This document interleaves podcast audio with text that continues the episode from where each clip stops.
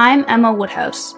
I'm a two-time NCAA All-American, former Division 1 downhill skier, and host of the Barriers to Breakthroughs podcast.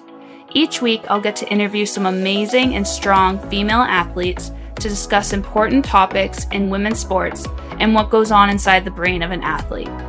Perfectionism, recovering from injury, and bullying are just some of the many things that can defeat your spirits and ruin your confidence to perform. I know what it's like to feel hopeless, not knowing why you're not performing the way you want, and to feel alone thinking that no one could relate to what you're going through.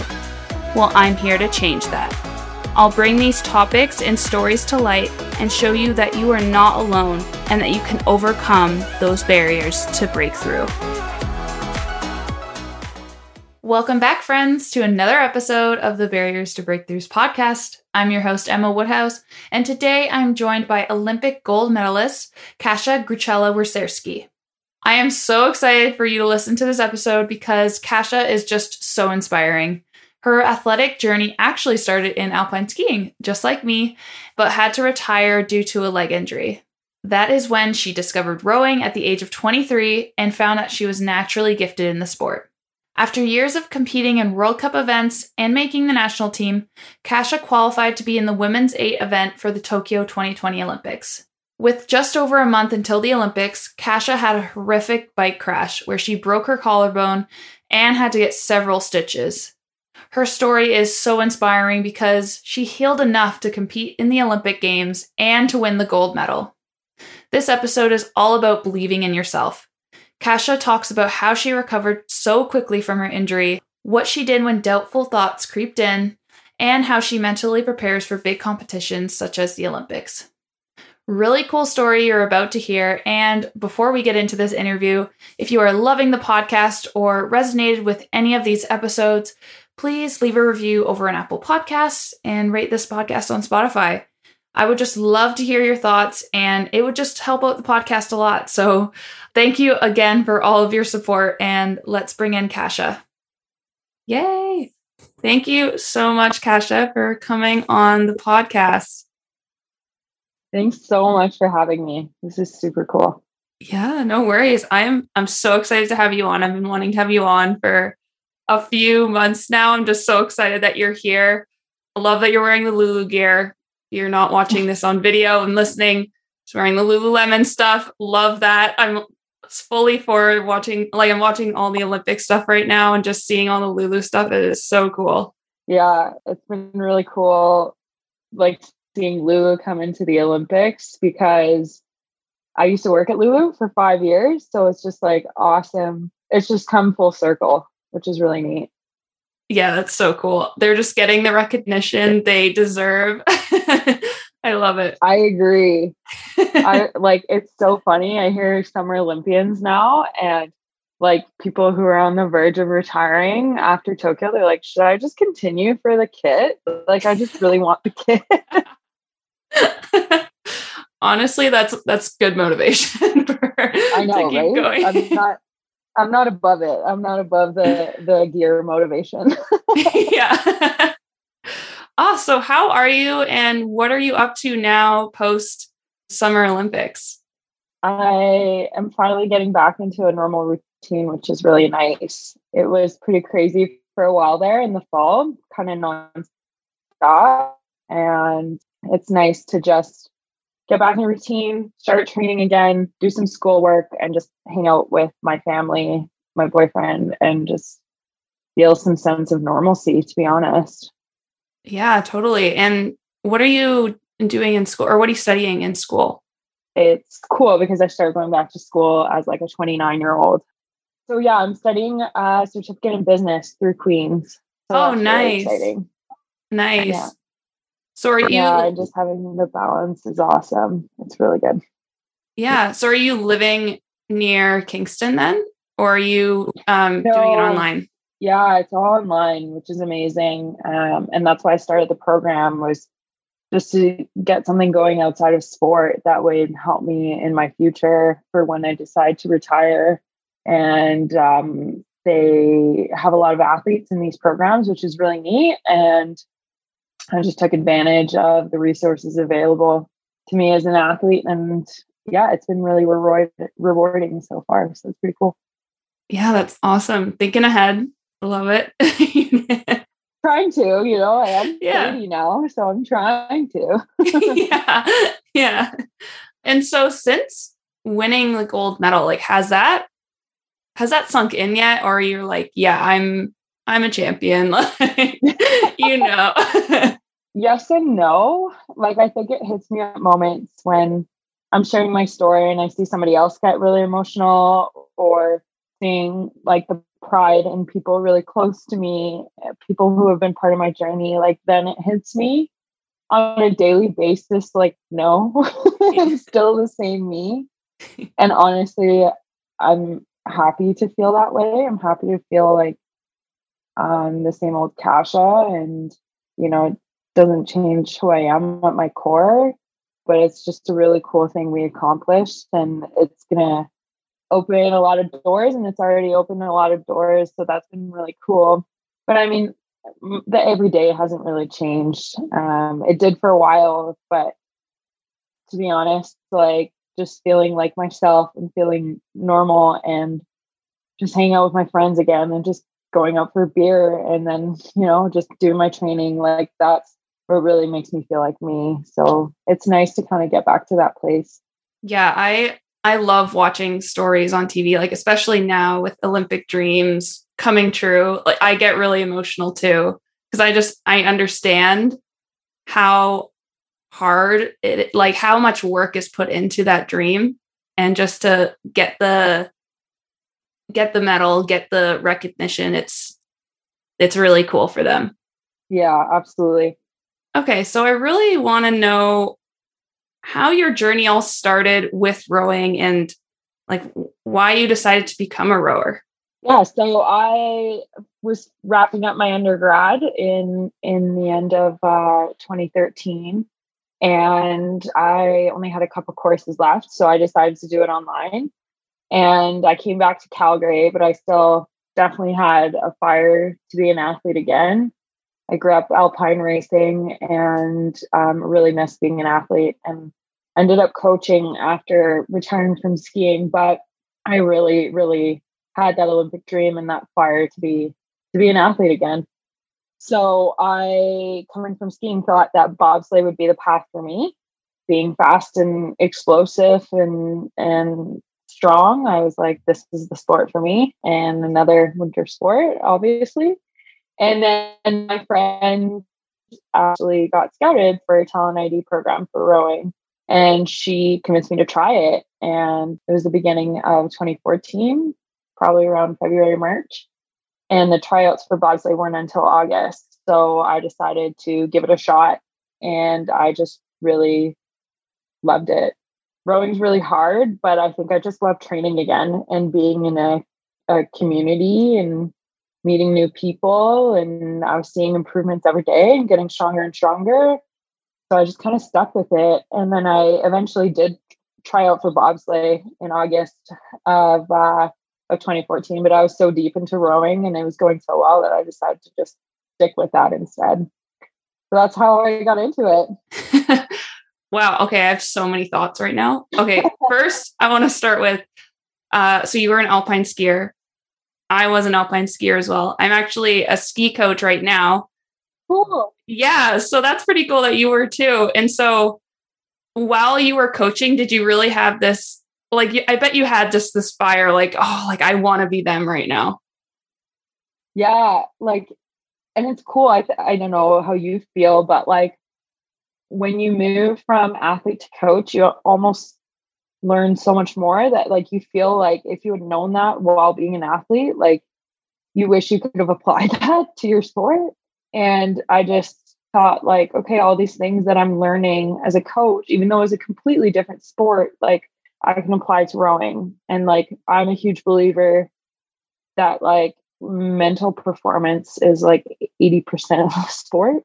And that's what I learned a lot as a coach with seeing all these young athletes, you know, in their early to mid teens, like what their mental strengths were, what their opportunities were, how I could apply myself. And obviously there's technical stuff in skiing as well that I would notice. And I was like, oh man, like I never thought about it that way. I wish I could go back and try it again. But those things actually did carry over to rowing. And like it's all micro movements at the end of the day. And skiing is super heavy in micro movements. So yeah. But man, I love skiing. yeah. I know it is. And I totally agree with that. Like I am noticing all these little things.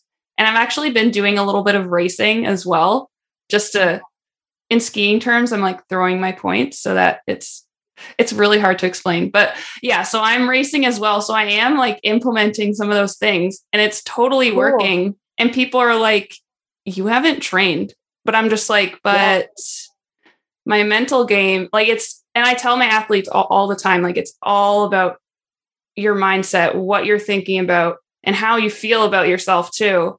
And so it's yeah. really cool to like be in the start with them noticing like when they're like getting super nervous, if they're getting super nervous and like really diving deeper, like, okay, where does that come from? It's it's really cool. Totally. Oh, that's so cool. You're still racing. Yeah. It's like a, a like fun league, like a night racing league out here. And there's like, I think the last one is next Friday and I have a couple friends that are doing it, and I'm like, oh, I should do that. That would be yeah. so fun. oh my god, that'd be so cool. have you? Yeah, get, when was the last time you were in a course? uh, a while, yeah. yeah. These are like 13 years old, so that'll be hilarious. But it'll be fun. So yeah, yeah, it would definitely be so fun. yeah. And then just circling back to what you said, so you were trying out for bobsled too. That's well, that's really cool. It's very dangerous yeah. looking though. it is. But I feel like coming from skiing, like it almost looks safer because you're like yeah. in a sled.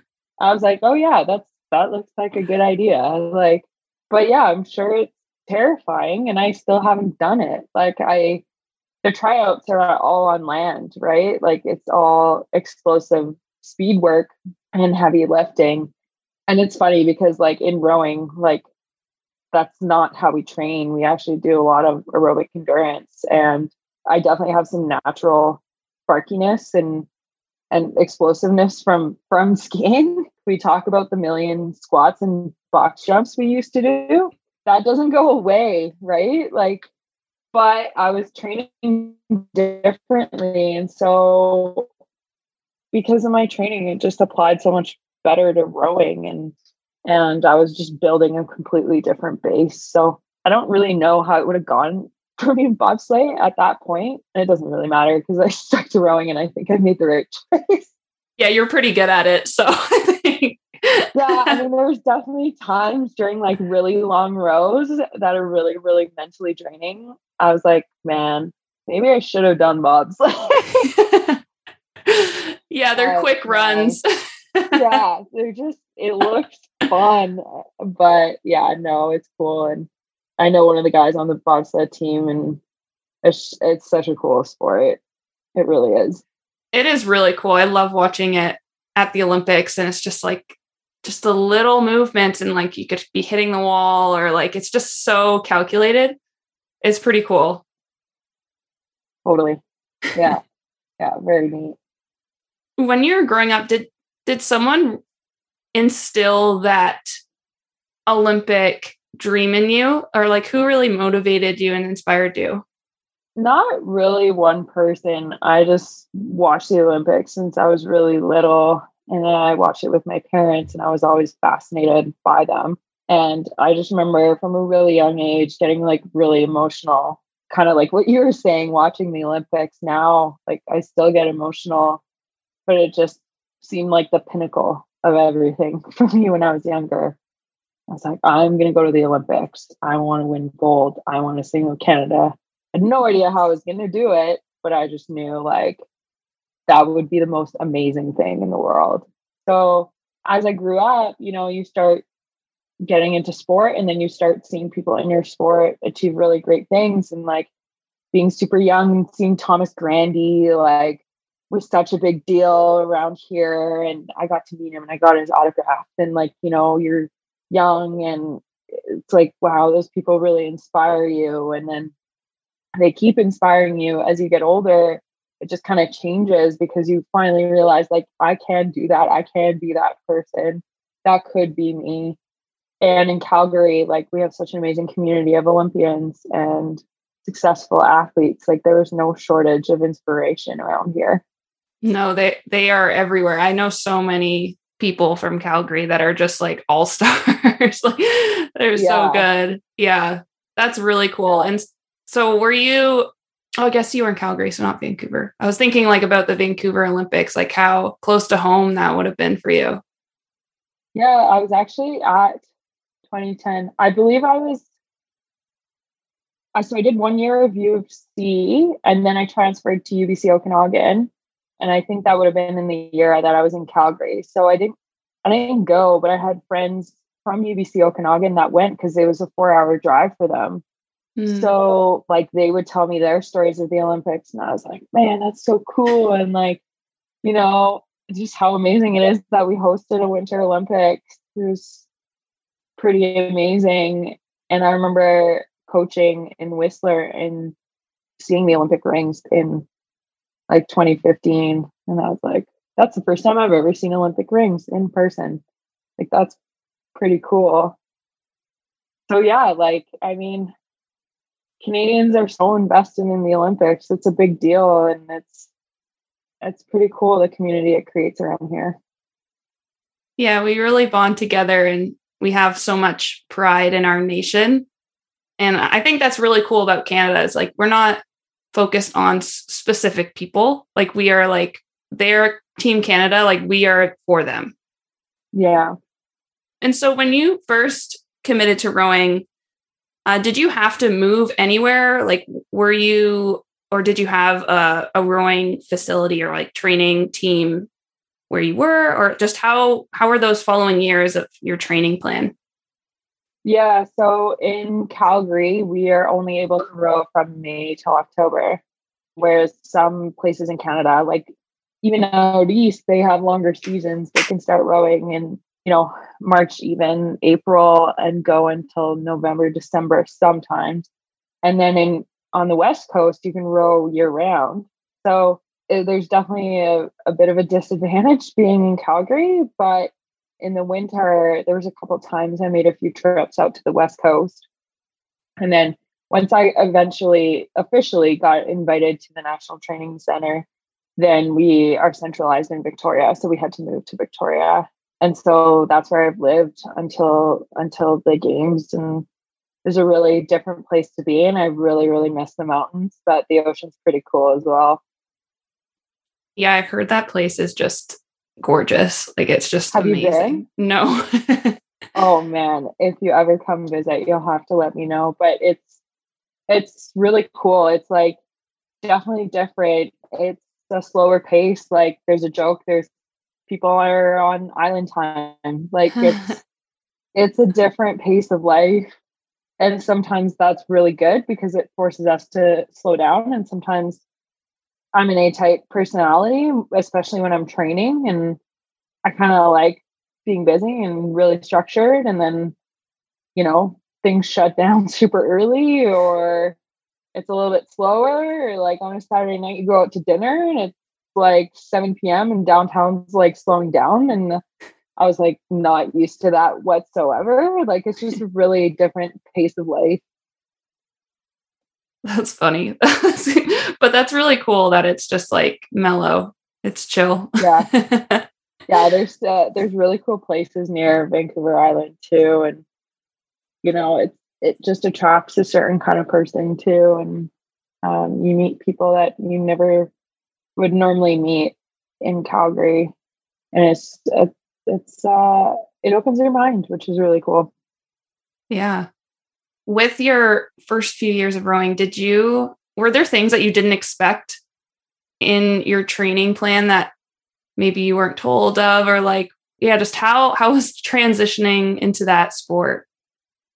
Yeah, that's a good question because yes, I didn't expect the most most things, honestly. The first year, especially at the training center, was really, really tough for me personally the training was already hard. Like the jump in volume was insane. I wasn't used to it. You know, we had a different training program in Calgary and it was shorter, intense rows, and I was working. And so, like, my priorities weren't as much as I wanted to make the national team, like, I also had to support myself. So, I was working full time and I couldn't commit full time to being an athlete.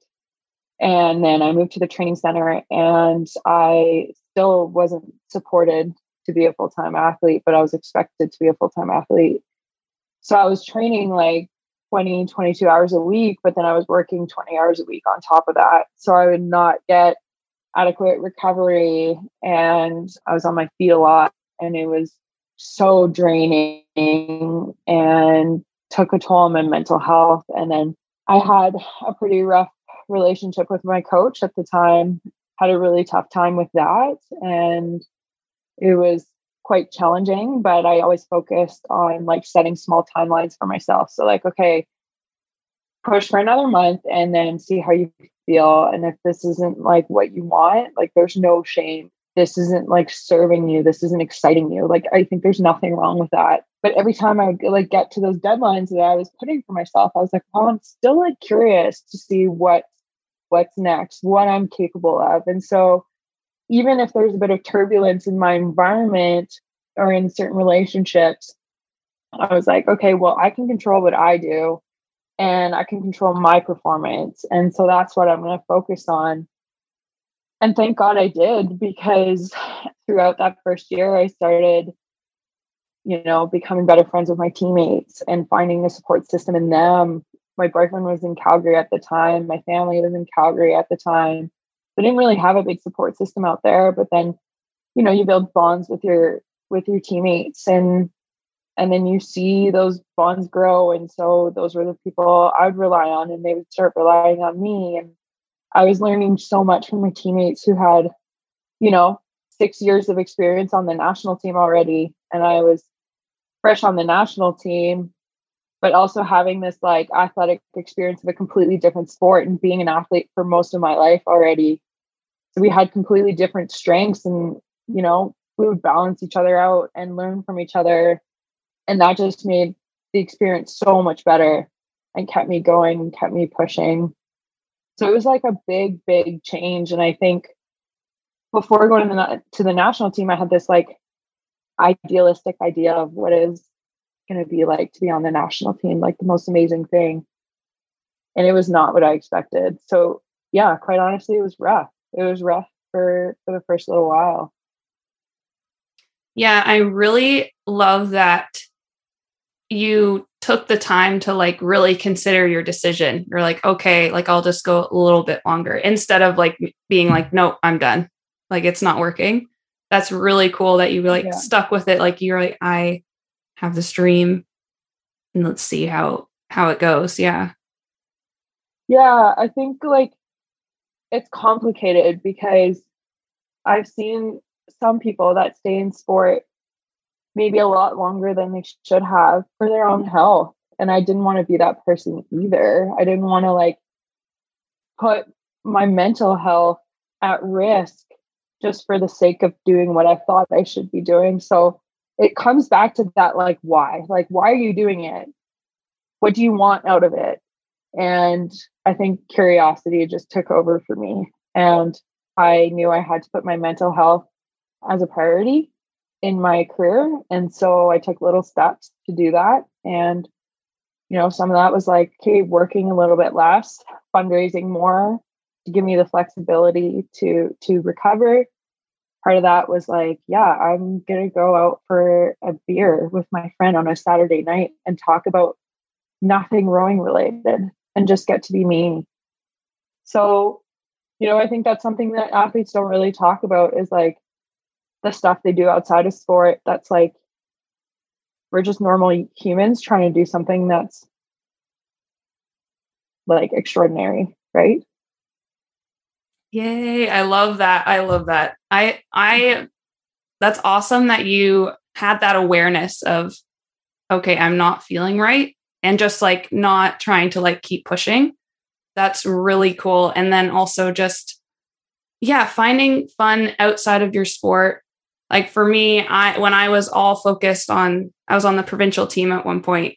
Those were like my worst skiing years because I felt like like I had to be focused all the time like just I always think of that like 10,000 hour rule of like you have to train so much and then that then you'll get better and and then my best years were when I was in college or even now like when I'm coaching so it's like it's yeah I think that's super important to take time for yourself to do things that you love to do that's not you're related to your sport totally have you read the book grit I haven't no I've heard of it though I, I yeah, I can't remember the author's name off the top of my head. I read it my first year of being on the team. And something that really stuck with me throughout that book was like athletes that are successful do their tasks like very consciously. So, like, you know, I hear what you're saying about this 10,000 hour rule and like, you know, volume and like more is always better. But like, at what point is more better if you're like focused on quality and doing your work well and putting the, the effort in that time slot. And then once you're out of that time slot, you let it go. That has been the biggest help for me personally. And people are different. Some people need the volume to feel confident. I focus on every stroke. And then once I was done practice, I would try and like be other parts of me. And the when I've performed the best is when I've had the most balance and fun outside of rowing and fun at rowing as well. I think that's like uh, something that's changing in sport and something that needs more attention. Yeah, me too. Quality over quantity. Yeah, definitely. I mean, quantity has its place for sure. Fast forward a little bit, looking up who you are and how like how your journey was just researching found out that you a month before the olympics or ish month ish before the olympics you had a really bad bike accident so talk to everyone about what what happened and what the doctors were telling you at that point and what you, you were thinking yeah the, the epic bike crash um, became a big part of my story that i never ever pictured would happen yeah, we were training 40 days out of the Olympic ceremonies. And I remember 40 days because, you know, there's like the countdown on Instagram. Team Canada puts like the amount of days until the Olympics.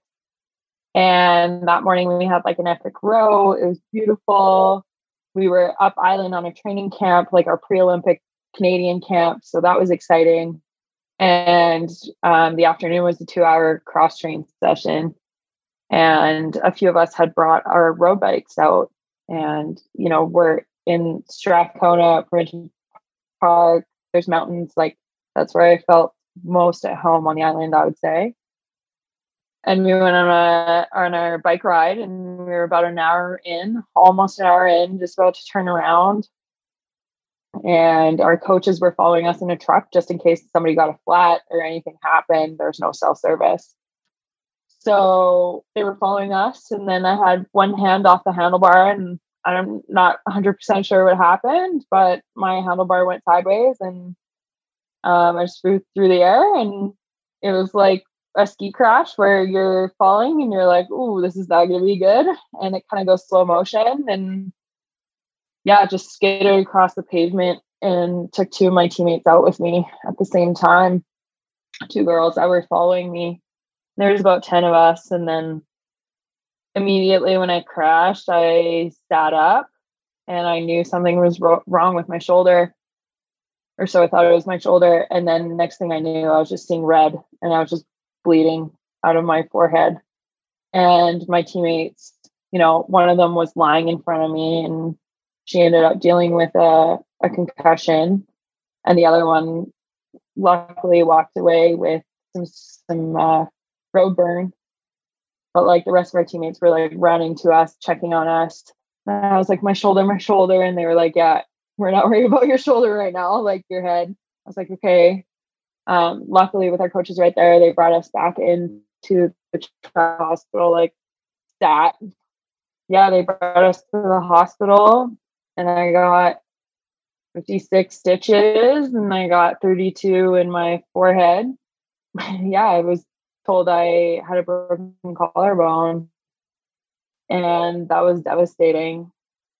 I think I like bawled my eyes out for and after that it was almost like I had a gut feeling of like this isn't over. There must be a way. My emergency doctor was saying they knew what was at stake for me when I explained the situation and they were kind of me of like, oh my gosh, this girl's getting ready for the Olympics and they're a month away. And I just told them like, I'm not quitting. Like there there has to be a way. I'm crazy, but there has to be a way. And they were like, Yep, we're with you. Like my emergency doc was like, Yeah, I'll see the start line. I'll be watching it on TV. And so that was just like giving me the boost I needed when I was in the hospital. A couple days later, I saw an orthopedic specialist and he told me that I was lucky to be alive and that I would not be racing at the Olympics. And my physio was with me for that appointment. And I walked out of the appointment, or sorry, it was limping out of the appointment with like a busted up knee and broken a collarbone. And that morning was when they did the Team Canada announcements on social media. And I hadn't told very many people what happened. So I was getting an influx of texts and emails of like, congratulations, you're going to the Olympics. And in my head, I was like, I don't know what's about to happen right now. Luckily, behind the scenes, like I have a lot of people working for me and and working to get a solution for me. And I was able to get into surgery three days or four days after my accident. I remember getting out of surgery and I was like, okay, I can do this. Like, I can, I can find a way. If there's 1% chance that there's a way, like, I'm to find it. So then I started the road to recovery and it was a really quick timeline. Somehow, somehow we made it. Wow. I, that's amazing that you kept that belief in yourself.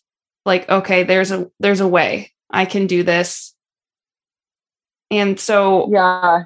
Yeah, talk about the recovery process like even like right before the Olympics, like how one, how did you recover so quickly? Like two, I bet it was just like the good energy you were putting on yourself like that really just like helped you heal. Yeah, I mean, there wasn't any room to not believe in myself, to be honest. And there was no time. Like, I knew that if I had any doubt in myself, I wasn't going to make it. I had an amazing support system of people and helped me the first week after surgery. And then he just kept saying small wins, small wins. So it was just like getting one more degree of motion in my shoulder. I mean, honestly, I could barely walk because my knee like there was no skin on my kneecap, and that's what hurt more. It wasn't even a bone that was what that was bothering me out of surgery. Like it was painful for the first three days out of surgery, but I knew that was going to happen. And then after that, I was just waiting for my knee to heal so I could do a full rotation on a bike. So I think people didn't believe me when I was telling them, like, my collarbone's okay. The rest of me that's a little busted up and I was training on the bike again, and four years of training didn't go down the tube in one week. I was still super fit. like the rest of my body knew what what I had to do. And so when I started rowing again, like three weeks after surgery was when I was cleared to row on the water. I think I started rowing on the erg or the rowing machine like two weeks after. My body just started taking over. like it just knew what to do and like yeah okay my my collarbone broke i also have 10 screws and a plate in it so it's not going anywhere i wasn't going to do any permanent damage to myself which was a big concern for my team and myself and as long as i wasn't doing any permanent damage like i knew that i was going to be okay the rest was just mental at the same time, it was exhausting. I was crying every day because I was so tired. But your body just is capable of amazing. And the the tight timeline was scary, but it was also like I only have to hang on for another month. Like I if I can get through the first couple weeks, like I can hang on for like two or three more weeks, like I got this. And sure enough, like the fatigue started fading after a couple weeks. I started feeling more like myself, especially once we got to the Olympic Village. But yeah, it was a crazy time. And I don't think I realized what was going on at the time until I reflect on it now. Yeah, you're like it's mental. It's just, it's so important to to have that right and like that really gets you through those tough times. Like i personally i haven't been through a major injury honestly any in- injury. I was very blessed that way. So i can't even yeah, imagine. especially in skiing. I, know, I know i was i was very cautious but like it, anyways. Yeah. So that's just really cool that you just turn that around for yourself and that you made it there. Thank you. Yeah. It's you know what? I i did get injured in skiing and i did get injured playing soccer. And so that wasn't my first go at surgery. And, you know, I honestly think all those experiences that happened beforehand were like preparing me for this because I knew exactly what I needed to do. I knew that I had to eat like crazy. Like I was just like pounding food as soon as I got injured that night. I was like crushing a burger. I was like, I need calories now. My body needs to heal. Like I think I just knew what I needed to do. And I convinced like people around me that I could heal too. Because I don't think they probably believed that I could. And I don't blame them. But I knew I was a fast healer. And um, I knew I was going to do everything to heal as quick as possible as well. So just again, like controlling the controllables. And, yeah. And just like mentally being strong. Oh, yeah. I love, oh, I love that. All right. So let's talk about your Olympic experience. Just tell us what, right when you got to the games, like what, what, how are you feeling? How is the team feeling before even that final race started? Like, how, what was the vibe? yeah. So, you know, this injury really needs to. So, actually, the day before we went into the Olympic Village, I had to race our spare for my spot again. And my spare had filled my seat for, yeah, like almost three weeks. And her name's Becca, and she's a friend of mine and a teammate. And that was really tough. Like, it was tough for us because whoever lost the race was getting sent home and wouldn't even go into the Olympic Village. So the pressure was insane. And then it was hard for everybody else in the boat because they had no idea who they were going to go to the Olympics. Not a normal situation. So I think going into the village, like once we got in there, I think everything started to like settle finally because everybody knew who they were going to be racing with. Training was going well. And then finally we could just focus on executing the plan that we've been working for so long to throw down and then it just started getting exciting. Walking into the village, getting your accreditation, it started to feel real. Seeing the Olympic rings, they had finally started to sink in that I was living out my dream and that we were capable of doing something really special at the Olympics. And we knew that for a while, but then it was just like finally after COVID, after delays, after the injury, we finally have our opportunity. And so then it was just like prepping for that opportunity every day. Okay. Wow. So you had had to race. Did you so it was it just like a head to head? Were you racing each other and then it was like whoever crossed the finish line first won or like No. so yeah, it's super weird. So rowing's rowing's a bizarre sport in the sense of like your teammates, but you also have to race against each other for for spots in boats, which is probably the hardest thing about rowing. So essentially, what happened is we did pieces with Becca in in the eight, and then pieces with me in the eight. And the times were compared, and we had a constant vote, which was the men's four training partners for the year leading up to the Olympics. They're awesome guys, and they pushed us so hard. Um, they're a big part of our journey as well. And so the times were all compared to each other. And then, yeah, and then they picked whoever they thought was going to make the biggest impact on the eight. And I knew that because I was named to the eight beforehand, that I was, you know, it was my spot that in a sense I had a bit of an advantage because it was my seat to lose.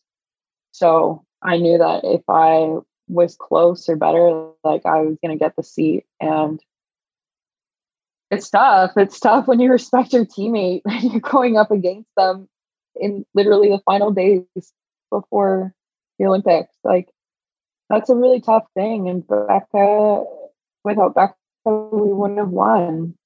We just wouldn't have. So it's hard because she doesn't get the credit that she deserves.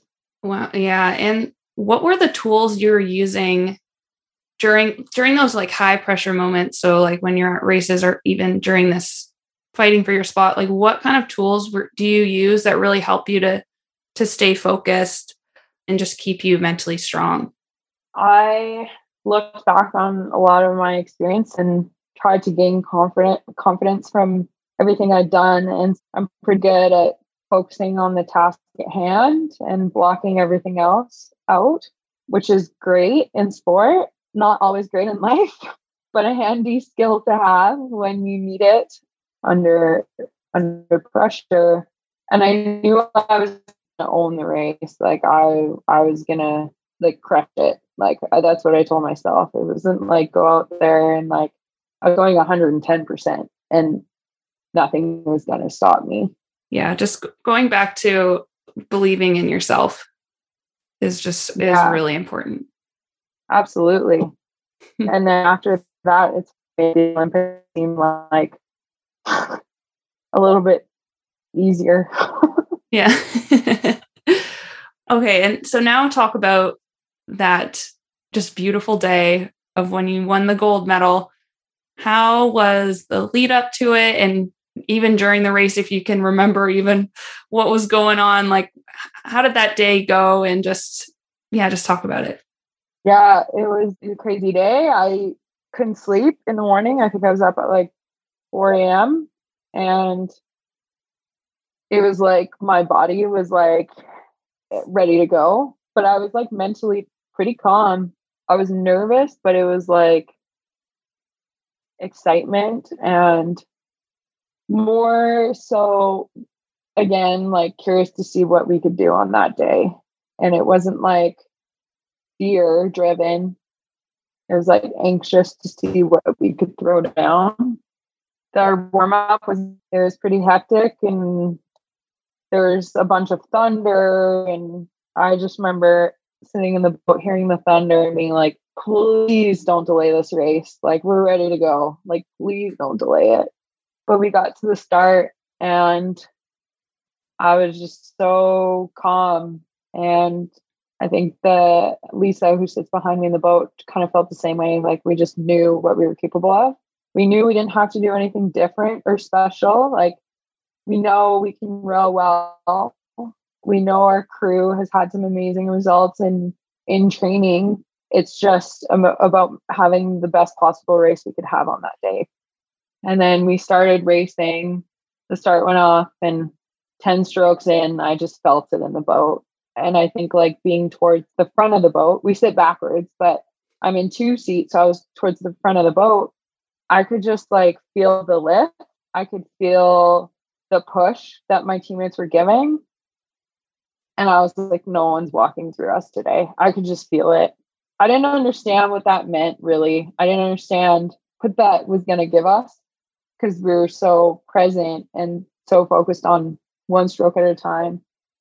But you have that feeling of like you're working so hard, you're working at 100%. It's physically exhausting, but it feels so good that you can go on forever and that you can push like this forever. So we just like got out of the start gate, felt good. I knew to push really hard off the start because that's my strength. And I, I just told myself, like, keep pushing until you hear that the boat's in first. I heard we were in first, and then I just tried to manage myself for the middle thousand. I knew that was our strength was the middle thousand, and if we got ahead out of the start and in the first 500, we could just make more room in the middle thousand, and that was kind of our strategy was make as much space between us and the next person in that middle thousand. And that's what we did. Like we executed the plan 100%. I think people were shocked when they watched us on TV, but to us, like that was the plan. And we were lucky because New Zealand was right next to us and they were the reigning world champs. And so I set support and I would see where they are if I every, every stroke if I wanted to, right? But it was just staying calm, staying in the moment, Kit, our coxswain, was telling us where we were. She was calling the risk absolutely beautifully. And it wasn't until the last 10 strokes that I realized what was going to happen when she said, like, 10 more strokes and you're Olympic champions. And immediately it took me like two or three strokes to to process that. And then I was like, do not screw up and just keep moving. And the language in my head was a little more colorful than that because at that point we're really feeling the pain. but I was like, oh my God, this is about to happen. And then I didn't even hear the finish horn. I just saw Kit like jump and I was like, oh my God, we did it. And then it was like, I second guessed myself and was like, wait a second, did we did we just win? Like, am I hundred percent sure? And so I was like looking on the jumbotron for com- confirmation that we had won, and I just saw like they had like people cheering from Canada because it was a virtual Olympics essentially. And I was like, oh my God, we just did it. And then I just started laughing, laughing and crying at the same time. It was just pure disbelief. Oh, that's so cool though. Oh my gosh. Yeah, and you're freaking out like, okay, we're winning, but okay, focus, focus. yeah. Yeah. It was funny because like thank God that didn't hit me in the leg in the, until the last like, you know, 100 meters because I think 300 meters in, Ted asked us like, "What color is your what color is your medal today?" or something like that, and I was like, "It's it's gold." But that's the only time I ever thought about winning. And it was almost more like I wasn't even thinking about gold when I was thinking that. It was like, we're just pushing so hard. Like, it can't be anything else because, like, nobody's past us right now. So it was probably the most present race I've ever had. And in that sense, probably the easiest race I've ever had. That's just really cool that you that you felt that it, like you just felt that it was like going to be a good race I think that's really cool that you're like, ooh, yes. Because I get those yeah. feelings too. Yeah. yeah, you just know, right? Like it's so true. It, it doesn't matter like what sport, you just know when you're executing because like you're not really thinking about executing, you're just doing it. Yeah, true. so I just have a few more questions for you.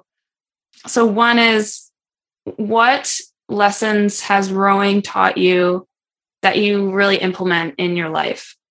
A lot. to be honest, like it's funny. I mean, being an athlete's a really special thing. And mostly because it's something that I'll carry with me throughout the rest of my life, like all the lessons I've learned. And it's not necessarily the lessons in the boat, injuries or teammates and building a culture, not the actual like stroke. That's what really like those are the things that given me that have given me the lessons that are going to carry me through the rest of my life. And so like it's journey or the process and not the outcome, like that's what that means to me. So definitely resilience, speaking up for yourself, trusting your gut. I'm very extroverted and I have a loud voice. And so sometimes it's also about listening and staying quiet, which is something I'm learning still. But we had a, a changing coaches in February of 2020. And Michelle, our coach who brought us to the Olympics, like she's pretty introverted and more soft spoken. And I learned so much about being coach her because we're quite different. And yet I just have this immense respect for her and what she was able to achieve with us and letting us drive the bus, as she said it. She just said she was the gas attendant and we were the sports car. yeah, like working with people who are so different than you. Those are the things I've actually learned about rowing. Those are the things that matter in the big scheme of things. Yeah, totally. It's it's so important to and you're always learning too. Like it's you're constantly learning all these things and and you're just taking what what works for you going forward and kind of building on that. Totally. That's what makes athletes successful is that they're willing to learn from other people who have different strengths than them. And once you realize that, then I think that just puts you in such a better place to be successful. And then also like share your knowledge with others as well. Yeah, I totally agree. Totally agree. Okay. And then also, what is next for you going forward? Are you looking into Paris 2024? what's what's going on? Yeah. yeah, I am. I mean, like I said, lemon kit, pretty uh cool thing I would really like. Yeah, I'm definitely on training right now with the intention of continuing. I'm still trying to uh strengthen my why as to like going back because especially now you know, feeling the sense of normalcy and getting to training my butt kicked and not being as fit as I was last year and kind of uh, starting a new chapter. Like, if that why isn't super solid, then it's not worth it because that Olympic medal is a really cool thing, but it's really not guaranteed. Going to the Olympics isn't guaranteed, as I learned right before the Olympics. And so if you're not enjoying the journey or the process, then then like the the outcome is up in the air, then what's the point?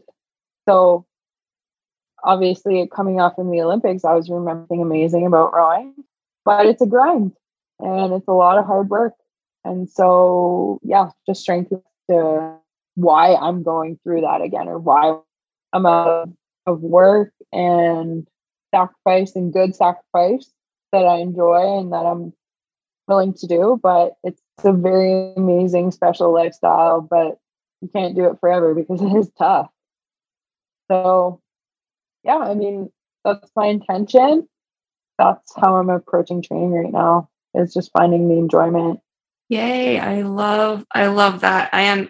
I'll be cheering you on because that was such a cool thing to watch the rowing and well, I've interviewed her, but I knew her before then. But Sydney Payne, who was in the boat with you, it's just so cool to see see all your hard work pay off, and just I'm so excited to watch watch you in Paris, and I'll be cheering you on. And yeah, that's I'm so excited for you. Thank you. That's that's really nice. The rowing community is amazing, but what's hit me harder is like the impact on the skiing community as well, which I never expected. And so now, you know, I go down to the Calgary Rowing Club and there's like younger girls who used to ski. And so when their skiing career over, they switch to rowing. And like that's something I never ever thought I could inspire. It didn't even cross my mind. And that's been really amazing. And my roots in skiing are still so strong, which is so wicked. Yeah, that's so cool. You're you're an inspiration. Oh, so amazing. so, oh, so, where can people connect with you if they have any questions, or just where can people follow your journey? Yeah, on Instagram is that place that at Kasia G Dub, and that's that's my handle. That's where I do most of my communication. And yeah, that's where I connect with people. And I do check my messages and I love it when people ask me questions. Yay. Oh, I'm so excited for you. And thank you so much for coming on and just oh, just just saying so many inspiring words. And I just I love love your journey and that you're sharing your experiences with other people. And yeah, just thank you so much for coming on. Thanks so much for having me. This was a really cool conversation. Thank you so much for listening to the Barriers to Breakthroughs podcast. If you love this episode or want to support the podcast, please click on that subscribe button and leave a rating and review. I would be forever grateful. You can also follow and connect with me on Instagram at Barriers to Breakthroughs Podcast and on my website at emmawoodhouse.ca. Thanks again for tuning in and keep on breaking those barriers to your inevitable breakthrough.